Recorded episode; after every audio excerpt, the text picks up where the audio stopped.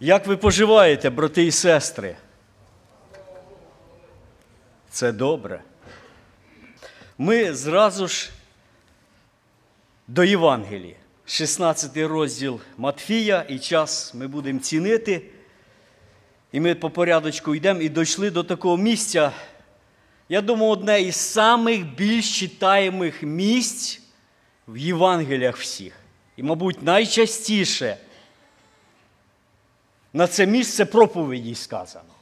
Те, що ми зараз будемо розбирати, Слово Боже. Особливо, коли були тяжкі часи, то це місце повторялося чуть не кожного зібрання, наскільки я пам'ятаю, свого дитинства, що Христос сказав такі слова. Я побудую церкву мою, і ворота пекельні її не переможуть.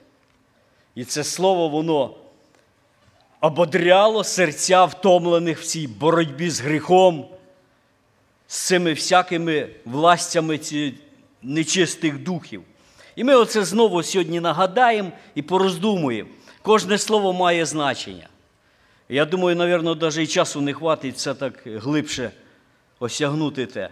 Ну, скільки зможемо, стільки й зможемо, як Дух де святий дасть.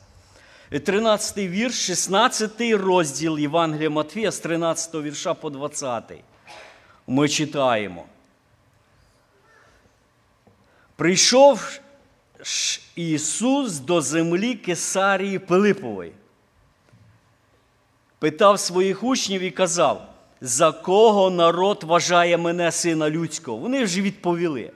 Одні за Івана Хрестителя, одні за Ілю, одні за Єремію або за одного з пророків. Він каже до них: А ви за кого мене маєте? Симон Петро відповів і сказав: Ти Христос, син Бога Живого. А Ісус відповів до нього і промовив: Блажений ти, Симоне, сину Іонин, бо не тіло і кров тобі оце виявили, але мій небесний Отець. І кажу я тобі, що ти скеля. І на скелі оцій побудую я церкву свою, і сили адові не переможуть її. І ключі тобі дам від Царства Небесного, і що на землі ти зв'яжеш, те зв'язано буде небі. А що на землі ти розв'яжеш, те розв'язане буде на небі. І тоді наказав своїм учням, щоб ніколи, ніколи, нікому не казали, що Він Христос. І далі ми читаємо з того часу, Христос став виказувати учням, що Він мусить йти до Єрусалиму, постраждати багато від стар, старших, поросвящеників і вбитому бути, і воскресного третього дня. Коли ми дивимось зразу в очі, що? Нове місто. Пройшли всю весь край Ізраїля, Іудеї і до прийшли до півночного краю, і вже звідти назад не будуть вертатись, ідуть. Написано, що вони, Христос, що ми прочитали, мусить іти до Єрусалиму. Пройшло їхніх оцеї подорожі. Зразу скажу, що це толкователі кажуть так, які набагато більше знають, чим я. Пройшло десь приблизно два з половиною роки вже мандрів Христа з учнями. І це якби відійшли від основних подій всього життя христ... там, релігійного, іудейського. І всі ті спори з фарисеями, якби ето. І вже учні себе відчули, що вони вже як то силку з Христом прийшли. Далеко вже від всіх своїх тих синагог і так далі. А прийшли в це місто, це інтересне місто Кісарія Філіпове. А знаєте, чим воно інтересне? От саме город Кісарія, що значить? Браття, давайте помагайте. Моя дружина зразу сказала, від якого слова походить Кісарія? Правильно, дуже просто. Це місто побудував брат Славік. Поможи, як ти хто побудував?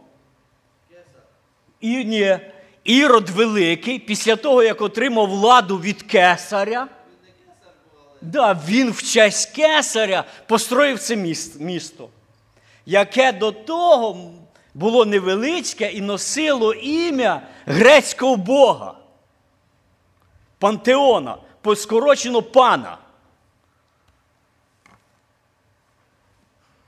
Взагалі все запутано. І там цей храм тому тому панові був, грецькому богові.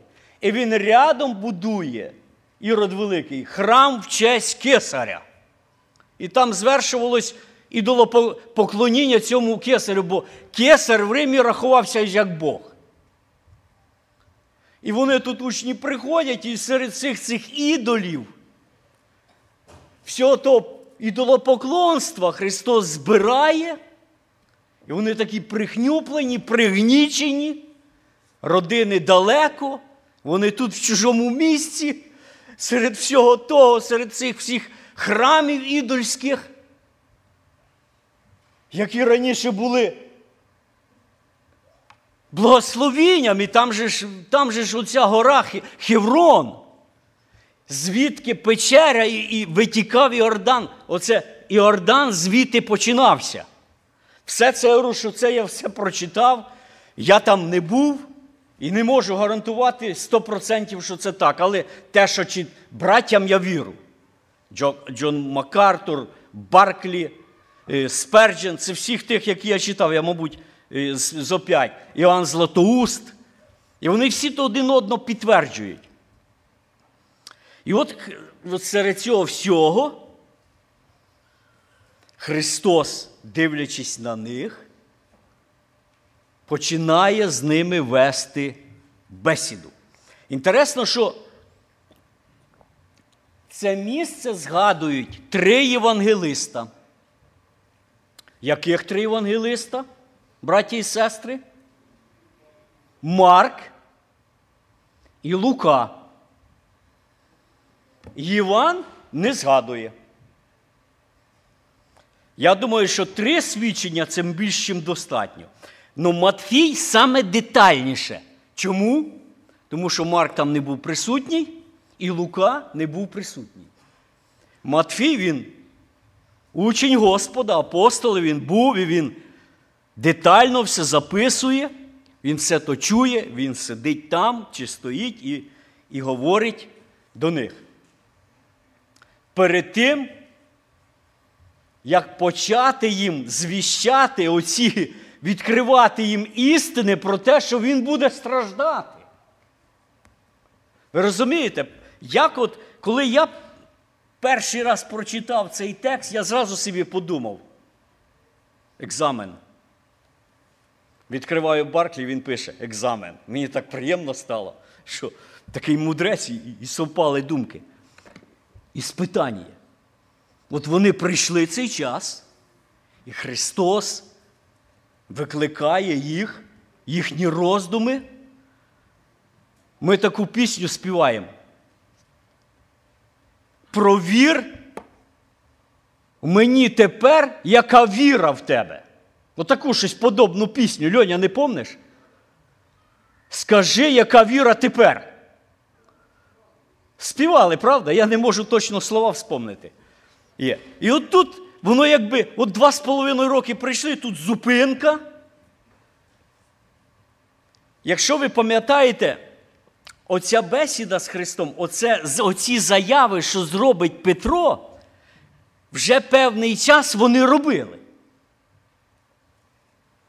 Я хочу їх, так, знаєте, бистренько нагадати, коли перший перший розділ Євангелії від Івана коли учні зустріли перший раз Христа, учні Івана, Іван їм розказав, хто такий Христос, показав, каже, от агнець. Ви Помните, як хто перший пішов за Христом, просто побіг? Браті і сестри, згадуйте. Недарма на нього кажуть православні. Андрей хто? Первозваний, він перший. І потім він пішов до Христа з Іваном. Вони йдуть до Петра. І що вони кажуть Петрові? Дивіться, їхнє враження від зустрічі з Ісусом. Перший раз вони з ним зустрілися, побули з ним. І вони кажуть до Симона, це перша Івана, Євангеліє від Іоанна, 41 вірш. Кажуть, ми знайшли, знайшли ми Месію, що визначає Христос. 42 вірш. Дивіться, як інтересно. Христос перший раз говорить Петру. І Петро вже ви ж- чого я говорю, що іспити. Школа почалася. Христос вже про то їм говорив.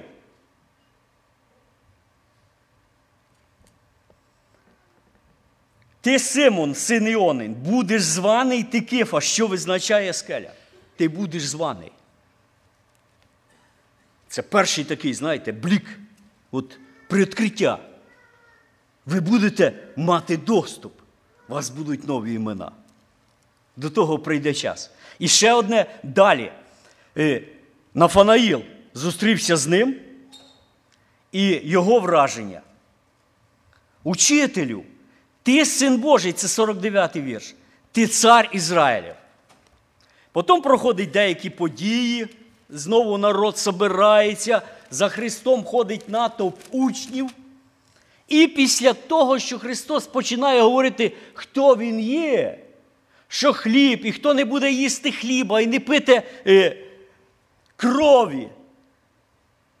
Багато учнів соблазняються, розходяться геть. І в них знову проходить коротка бесіда. Христос каже до учнів 6 розділ Євангелія Матфія.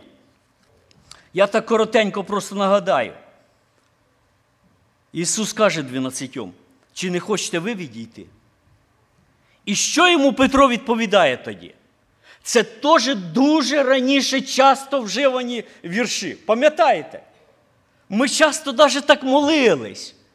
Я би хотів, щоб це знову обновилось в нас, оце почуття. Господи! Я знаю, коли розпука серце розриває, коли тяжко, коли оця, оцей текст він повинен нас підживлювати наше серце. Господи, до кого нам йти? До кого нам йти? Ти маєш слова життя вічного. Шостий розділ, 68 вірш і 69. Ми ж увірували та пізнали, що ти Христос, син Бога живого. Оце знову заява. І знову час проходить. І знаєте, чому Христос проводить оці екзамени? Він знає серця. Постійно треба його утверждати. Постійно, подив, подивлячись на життя Петра, потім на своє життя, скільки доказів його любові. І тільки щось не так зразу. А де ж ти, Господі? І коли ми дивимося на життя апостолів, якщо ми далі будемо навіть 16 розділ далі читати, тут Петро, камінь, його Христос каже, ти кіфа. Проходить три віршика, і що до нього каже е, Христос? Як він каже? Відійди від мене камінь? Ви розумієте, які люди ми є? Сьогодні ми говоримо, Господі, ми за тебе все віддамо все це. А завтра? Через що апостол каже? Я от не пам'ятаю, який апостол. От текст. І не давайте місця дьяволу. Хто пам'ятає, хто це сказав? Павло, правда? Так тихо говорите, я Ну, я вірю, що то Павло. Брат Ваня, ти не помниш? Ні? І не давайте місця. Це, це точно, що Павло. Там, по-моєму, вище написано: не крадіть. Єфесянам, правда? Точно. Дякую. Є, це Єфесянам. А Петро дав. Через що час від часу нас постігають оці іспитання віри. Як сьогодні я прочитав таку фразу Пол Вашера, хай будуть благословені ті трудності, які мене штовхають в обійми мого Отця. І от ми тут читаємо, ми роздумуємо і Христос починає вести бесіду і задаємо це питання. підштовхує їх до роздумів спочатку починає що? Він говорить так. За кого мене рахують, уважають люди? За кого народ вважає мене сина людського? Ну і мова йде, учні знають, вони ж, отак як ми всі знаємо, хто де, як от своїм колі, родичі, все. І у Петро, вони відповідають учні. Почалася бесіда. Іван Христ... Одні кажуть за Івана Хрестителя. Чому появилась версія, що Христос це Іван Хреститель? Ніхто не пам'ятає. Ми недавно про то читали. Ірод сказав, що це, коли він почув, що чудеса творить Христос, і мова про нього пішла, він каже, це Іван Воскрес мер, бо того совість судила. Він спери... він боявся Івана. Написано, що він боявся Івана і слухав його, і він запустив таку. І воно пішло. Тож самого, знаєте, як ви, як от зараз уважно всі слухають, що ж то скаже президент? Український, чи німецький, чи американський. І всі слухають, важ, важливі. Так само і розказав, о, значить, треба вірити. Не всім правителям треба вірити. Я отак вам скажу. Мабуть, з них сьогоднішнім правителям я взагалі не знаю, чи комусь можна вірити, чесно скажу вам. А Путін то особливий брехун. Він похлеще любого ірода, тому що він вийшов з тієї системи, яка построєна на брехні. І нема ж тут що соромитись, треба говорити правду. Зло і неправда в їхніх вустах обрітається, так як в Ірода. Ми вже про то розсуждали. Хто хто то такий ірод? Недармо, і в його всі діти такі, і ще й останнього ірода, пам'ятаєте, що страпилось з останнім іродом? Це такий маленький екскурс. Так, да, він себе Богом возобнив. Є, і з'їли його черви. От страшне зрелище. Живим. Ладно, в грубу там черви їдять, коли ти не чувствуєш, да? а коли вони тебе зсередини починають. Далі. Одні за Іллю, одні за Єремію. Як вам Ілля подобається? Самий могутній пророк в Ізраїлі. Не рахуючи, звісно, Іван Хреститель найбільший. Але за Івана написано, що це теж Ілля. В силі і дусі Ілії прийшов. А вам Христос нагадує Ілью, браття і сестри? Нагадує Христос Ілью? Він зовсім не того духа був. І він зовсім інший був. Що учні в ньому почали сумніватися, Іван Хреститель. Іменно, що він не був такий, як оті пророки. Він був лагідний, він був кроткий, він льна курящогося не гасив. І згадайте всіх тих пророків, які проходили. Я пам'ятаю, вони, як часом в город заходить кудись, то весь город в страхі. Пророк прийшов. Що він з собою принесе? Вони в основному лякали Ізраїль. Мабуть, з ними так і неможливо було. Вони постійно в страсі закликали, щоб люди покаялись. Єремія. От Єремія більш похожий. Як мені здається, Єремія більше похожий до Христа. Страдалець, правда. І він називався в Ізраїлі це сумний пророк, плакальщик. Тому що його книга так названа Плач Єремії, він в тяжкий час. І дуже був почитаємий в Ізраїлі, тому що книга Маковеїв описує що він останній, хто заховав ковчег Господній. І цю таємницю щоб він заховав ковчег. Єремія з собою могилу заніс. І євреї вірять, що той десь ковчег захований іменно пророком Єремією. Чого вони всі думають, що якщо це пророк Єремія востав, він знайде знов ковчег Ізраїля і вернеться вся та слава. Помните, вони завжди думали, що ковчег це особлива сила. Хоча без присутності Господа той ковчег просто ящик.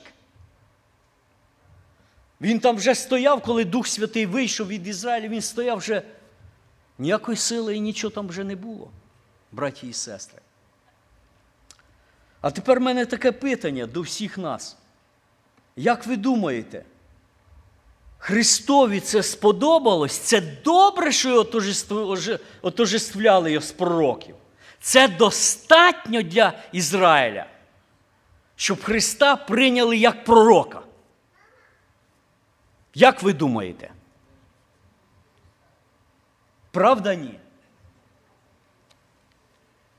Христос просто проводить далі бесіду і не зупиняється на цьому.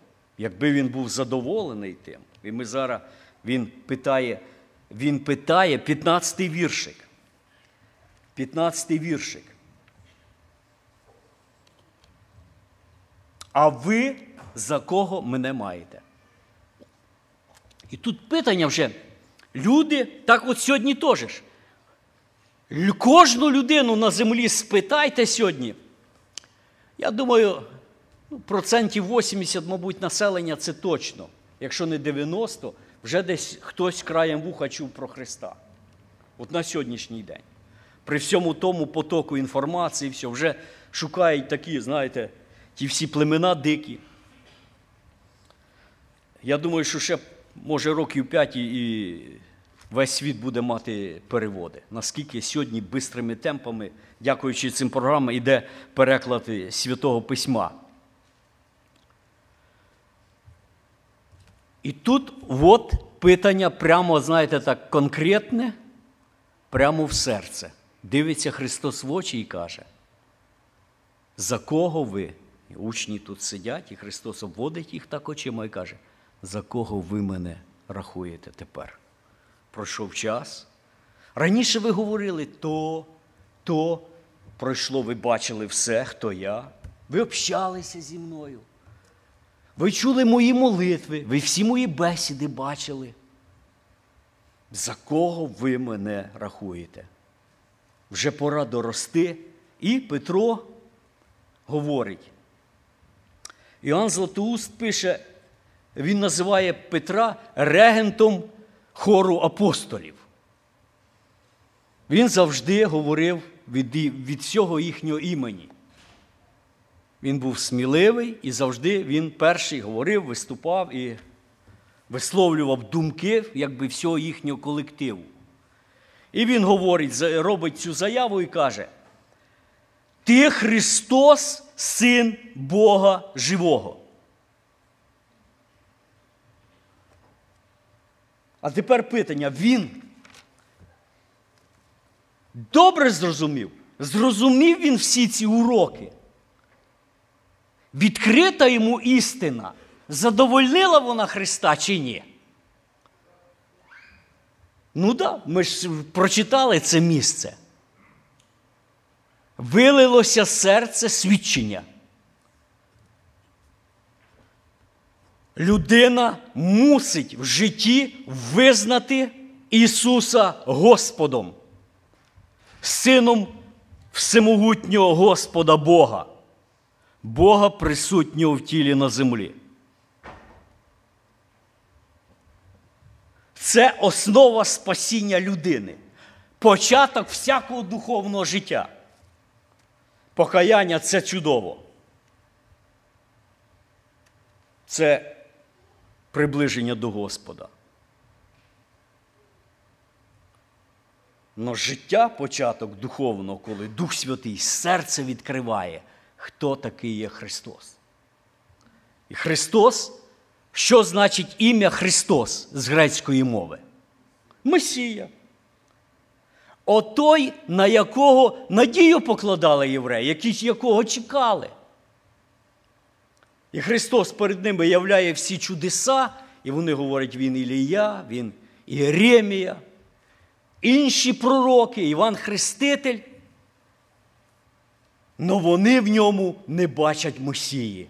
І це трагедія.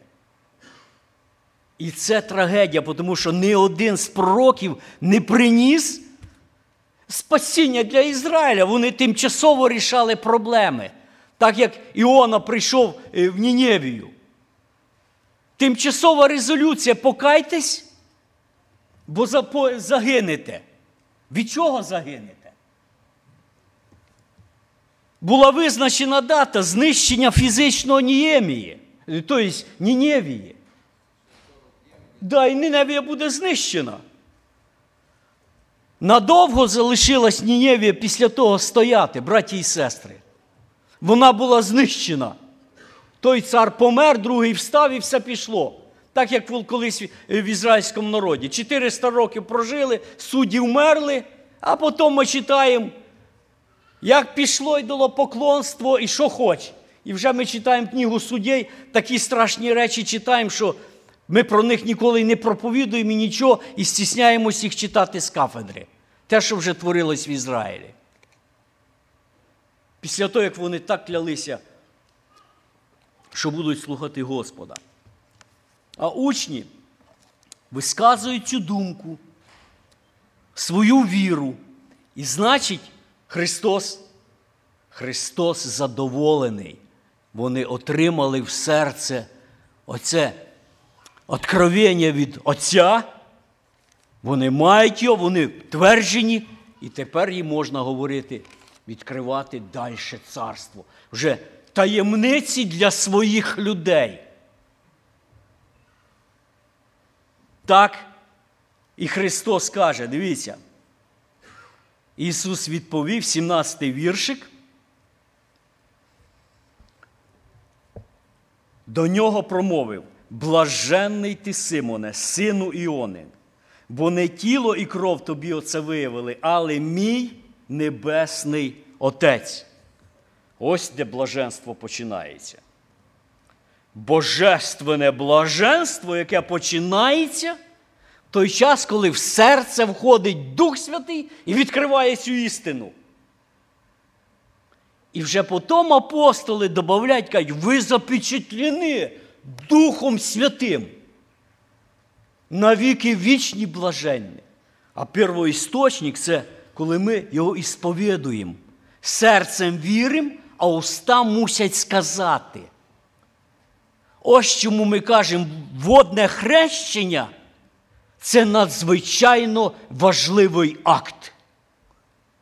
Це коли душа, яка покаялась, мусить визнати перед всім світом, перед ангелами, перед небом, засвідчити серцем, що в нього в серці є Господь, який, в якого я вірю, Христос мій Спаситель.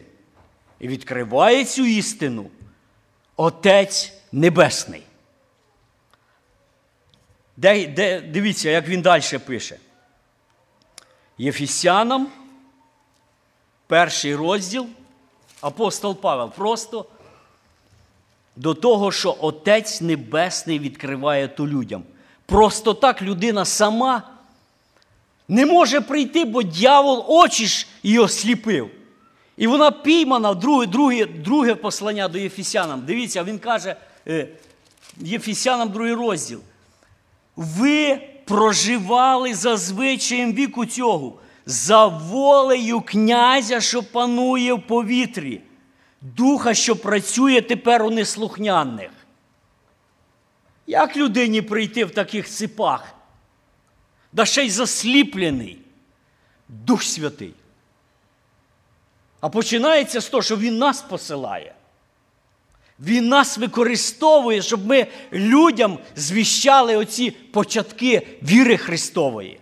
З цього починається робота. Говоримо, продовжуємо говорити людям Слово Євангелія. Де можливо, Слово Євангелія, хай воно сіється. Оте Слово живе, Євангеліє, воно живе. І воно має силу. Апостол Павел пише. Слово має силу життєдайну. Тому хай Господь благословить кожного з нас говорити Євангеліє. Єфісянам, я от хотів сказати, Єфісянам перший розділ. Я думаю, ми знаємо, але ми ж вивчаємо. Перший розділ з третього віршика. Благословений Бог і Отець Господа нашого Ісуса Христа, що нас у Христі поблагословив всяким благословенням духовним в небесах. Вибрав у ньому він нас перше заложення світу, щоб були ми перед Ним святі і непорочні в любові, призначивши наперед, щоб нас усиновити для себе Ісусом Христом за вподобанням волі своєї. І так далі. Він, Господь, Він працює над тим. І ту роботу, відкриваючи волю Отця, Христос явив. І Хри... дивіться, як інтересно, там починався потік Іордан. Іордан це ота ж життєдальня ріка, яка по сьогоднішній день ще дуже важлива. Хоча вона зараз мало дуже там води. Там починається ріка. А тут стоїть Христос, який є сам джерело, який є первооснова всякого, взагалі, всякої думки навіть про твориво. Він є основа. Він творець. Благословений син свого Отця, який все невидиме сотворив Словом Своїм. Добрий, люблящий Господь Ісус Христос, який сам про себе каже: Я є джерело життя. Я є хліб життя. Я є добрий пастир, я істинне пшеничне зерно. Я, я двері. Світло. Все в ньому. І він пропонує і каже: ну вам потрібно це визнати. І в цьому вам допомагає Отець Небесний. Він відкриває. Через що? Якщо ми за когось переживаємо сильно, що вони не каються, не приходять до Господа, треба молитись. Я от ще раз над цим глибоко подумав. Я чув, як моя дружина своєю подругою розмовляє, і подруга їй каже з другого берега Америки. Каже, моя дочка не хоче ходити в зібрання. Виросла і перестала. Я чую, як Галя каже, молись за неї день і ніч. Молись за неї день і ніч. Тому що це в силі Отця. Отець має силу, таку, яку ніхто не має, через Господа Ісуса Христа. Ми інколи мало роздумуємо про те, хто є такий Отець Небесний, Творець цього видимого, всемогутній Бог. Він визначає долю людини. І тому ми можемо до нього молитись і продовжувати стукати в небо за своїх ближніх, бо він не тільки могутній, він милостивий.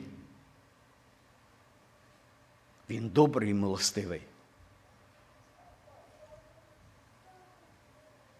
Коли я ще прочитаю Матфея 11, 27, тому що це важливо. Матфея 11, 27, щоб ми зрозуміли і потім дякували Господа. Вирішення спасіння твоєї душі залежало від Отця Небесного. Рішення нашого спасіння було давно вирішено, ще нас не було. А доля наша вже в його руці була. Ви розумієте, браті і сестри, наскільки це прекрасно і дорого про це роздумувати. Матвій, я нагадую, ми пов... передав мені все мій отець. І сина не знає ніхто, крім Отця, і Отця не знає ніхто, крім сина. Та кому син захоче відкрити. Тому треба умоляти Отця і сина. Розумієте? Щоб він відкрив. Він відкриває. І Іоанн на острові Патмо, спомните, пише, він відкрив двері. Ви каже, слабі. У вас немає сили. Ну він відкрив двері. Тому треба молитись сьогодні, щоб він ті двері над Україною теж не закрив. Щоб кожен, як от сьогодні хтось молився, щоб кожен воїн міг помолитись йому і покаятись, щоб в небо війшов. Тому от, оцей текст він на нас відповідальність велику ложить, щоб ми продовжували молитись за погибаючий світ, за людей, яких ми знаємо, за рідних, за сусідів, щоб Господь відкривав їм, щоб Отець Небесний Духом Святим відкривав їхні очі на спасіння в Ісусі Христі. Тому що це важливо, браті і сестри. Ведь вічність, ви розумієте, це вічність з Ним, вічне блаженство з Ісусом. І ясно, що потім це початок. Е, свідчення наше перший раз. Ми, Він не залишає, ми ж в ньому виростаємо, так же ж? І ми виростаємо в ньому, преображаючи той прекрасний образ Спасителя Ісуса Христа. Далі, воно дуже час. Дивіться, Христос каже, це не тіло, це не кров. Отець Небесний, ми прочитали. Воно цікаво. Я думаю, а як же ті, не тіло і не кров? А мусить, то написано, як же ж не може відкритись без того, хто проповідував. Помните? Як прекрасні ноги благовісника, це ж тіло і кров. Христос в іншому розумінні це сказав. Не питайтесь доказати існування Бога своїми словами, плотськими думками, філософією. Я колись в юності думав, що якщо я буду цитати багатьох людей, цитірувати, то люди до Бога швидше прийдуть. І я виписував собі там і комсомольської правди цитати, там, і де де воно, знаєте, як стали появлятися. І на одному зібранні стільки невіруючих було, помню. І я так їм всі ці цитати, а до мене потім підходить. Я був взагалі дуже молодий. Після зібрання один зовсім невіруючий чоловік і каже: Ти знаєш, каже, юноша, ви очень хороший віруючий християнин. Ну, ти знаєш, я вже цих цитат так наслухався в світі. Я, каже, би від тебе тільки Євангелію слухав. Я це запомнив на всю життя. Я би, каже, від тебе хотів би Євангелія почути. Мені до сих пор стидно, як я то згадаю. І хочеться каятись. Оце, оце просто приклад, що то, що Христос, оце каже, не плоть і кров відкривають істини. Не писателі, не Достоєвський, не Гоголі, ніхто інший. Відкриває Христа Його благодать. Не знаю, чи ви згідні, чи ні, але іменно так це місце розумію. Чисте Євангеліє. Сьогодні я знаю, молоді брати теж того, того, того притчера слухають, цитірують все це. Євангеліє вчить на пам'ять. І це сила. І це сила. Сила, яка має силу Божу, тому що з уст Христа вийшла. Отак. І далі він каже: оце, оцей вірш, він найбільше дискути, дискутіруємий вірш за всю історію християнства.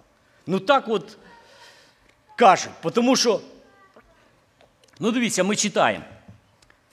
Далі він каже: Кажу я тобі, що ти скеля, і на цій скелі побудую я церкву свою, і сили адові не переможуть.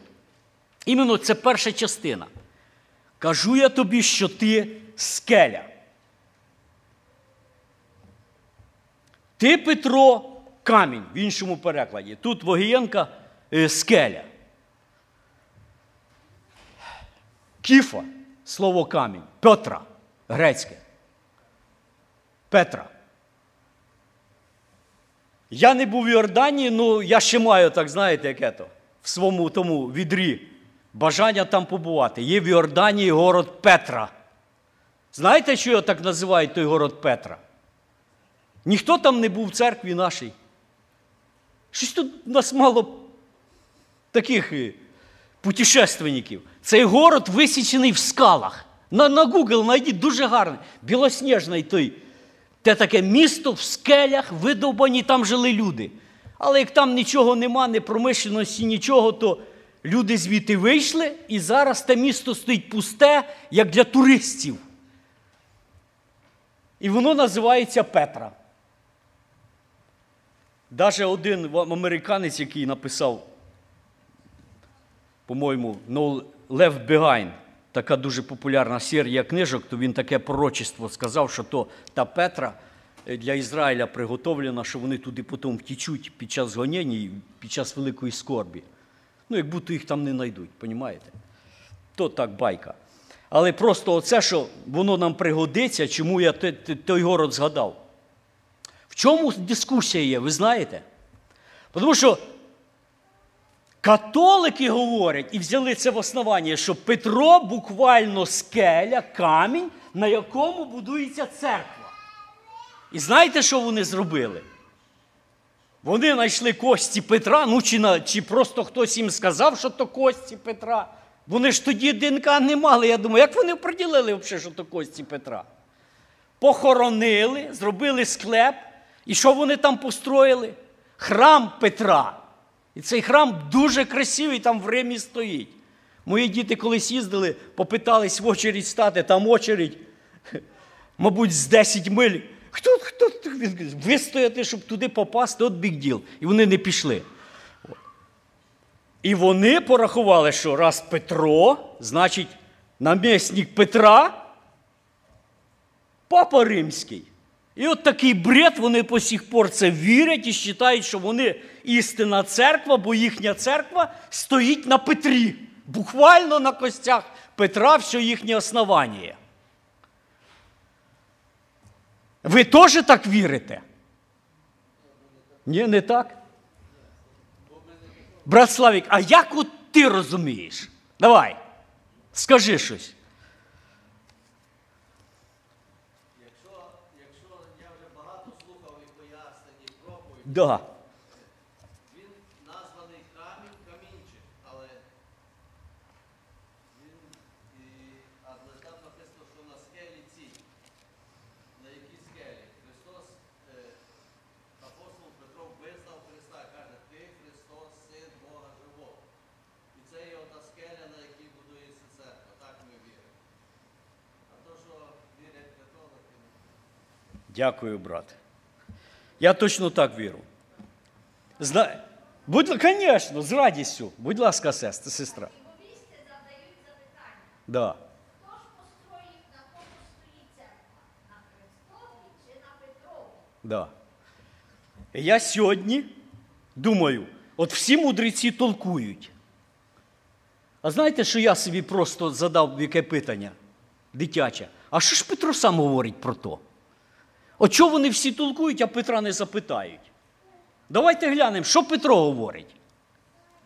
Ми відкриваємо перше послання Петра, другий розділ. Сам Петро, живий свідок, 100% доказано, що це його послання, в тому ніхто не сумнівається, не свідки і нічого. І далі дивіться, що він пише. Я думаю, ну мудреці толкують, да? так прочитайте ж Петра. І Петро пише. Приступайте до нього. До, до мене приступайте, Петро пише. Далі він пише: до каменя живого, дорогоцінного, що відкинули люди його, але вибрав Бог. І самі, немов те каміння живе. Ви чуєте? Кожен з нас є камінчик. Ви так згідні, ні, брати і сестри? Ви, кожен з нас є камінчик. Бо так пише Петро. Немов те каміння живе, будуйтесь в дім духовний. На священство святе, щоб приносити жертви духовні, приємні для Бога через Ісуса Христа. Бо, стоїть у Писанні. І далі він цитує: ось кладу я на сьогодні каменя вибраного, наріжного, дорогоцінного. Хто вірує в нього, той не буде осоромлений. І далі він продовжує Петро. Я думаю, що це важливо. Він коштовність для тих, хто вірує. А для тих, хто не вірує, камінь, що його занедбали, були будівничі. Той наріжним став каменем, і камень спотикання, і скеля спокуси. І об нього вони спотикаються, не вірячи слову, на що й призначені були. Ну так вже ясно описано, так же ж, Наташ, що тут можна ще людині додати? Христос камінь, і від нього апостол Петро теж камінь. А потім брат Льоня камінь, Славік. І церква ця будується. Але Підвалена, так. Да. Христос, ну ще дуже є цікаво, дивіться, я прочитаю теж це. Христос краєгольний камінь, але фундамент ж не з одного камня. І ми читаємо знову Єфесянам, другий розділ, 20 вірш. Такі. Отож, ви вже не чужі і не приходьки, а співгорожани святим, домашні для Бога. Дивіться далі. Де збудовані на основі апостолів і пророків, де наріжним каменем сам Ісус Христос. Вже так конкретно сказано, що ну що ти будеш з Петром, з Павлом сперечатися? І на ньому вся будівля влад побудована росте в святий храм у Господі. Він буквально повторяє апостола Петра, бо це ж один той самий дух, так же ж? І що цікава деталь, брати і сестри, коли перед нами вимальовує оце найсаме гарніше місто в світі, Новий Єрусалим. Воно сила, е, 21 глава, 14 вірш. І міський мур мав 12 підвалин. 12 камней в російському. І на них 12 імень 12 апостолів Агнця. От я думаю, тепер зрозуміла оця панорама будівництва Христового. Хай наші серця сьогодні заб'ються в оцей радість. Ми прилучені туди. Камінчики. І оце тепер цей город, що я згадав Петра. Якби я так добре з, комп'ютером був би, я б зняв би, але треба просити хлопців. І ми б зараз подивились цей город прекрасний, білосніжний. Той город величезний, і він весь з камней білосніжних. Кожен камінчик там, воно виростає. І зараз вже все, вже час вийшов. Наступний раз ми закінчимо. Тому що тут. Я вибачаю, що я не закінчив. Ну тут ще на цілий розбор, тому що він каже: ти скеля, на скелі оцій побудую я церкву свою. Я просто ще один. Соєдняючийся з Господом, що таке є? Один, один дух з Господом. Христос, а ми Христові, ми з Ним. Ми з Ним. І ми прилучаємося. І кожен з нас. І це ціла окрема тема, як вона вимальовується, як ті камішки тешуться, притираються. Я просто, коли над цим роздумав, зараз цього не знаю, на Україні є чи немає. Я пам'ятаю в дитинстві, я був малим, мені було сім років. Батько будував хату, і хата на Україні спочатку заливався спочатку в землі фундамент. Така ямера копалася і лили щебенку, і заливали цемент. Це була перша частина. Друга частина каменюк привозили гранітних. Багато самосвалів. І ця груда каменюк валялася біля хати. І приходили іскусні браття, ви не повірите. Ну, хто старший, той повірить. Я сам до сих пор то не розумію. Вони з цих каменюк починали будувати фундамент. Так рівно викладали, і кожен камінчик знаходив своє місце. Я, я коли почав над тим сьогодні думати, я взагалі, знаєте, думаю, як то так? Вся та купа розстала, ні один камінчик не був лишній. Один камінюка така пум на угли, і все там ходять, міряють браття, щоб рівно було там все. такі левели ще трубки, вода заливалася. Все наскільки то цікаво все було. І потім я багато разів був в церкві, знаєте, методом толок строїли хати. Багато разів дивився, як ті фундаменти браття закладають. І оце я згадав це, оце будівництво церкви. Оце, браті, коли камішки різні. І така стройна стоїть фундамент, по сьогоднішній день ще не тріснув. Вже скільки років, вже батьків нема. А хата стоїть, фундамент оцих камішків. Браті і сестри, помолимось, подякуємо Господа. В наступний раз ми багато маємо говорити про церкву. А зараз помолимось Господу.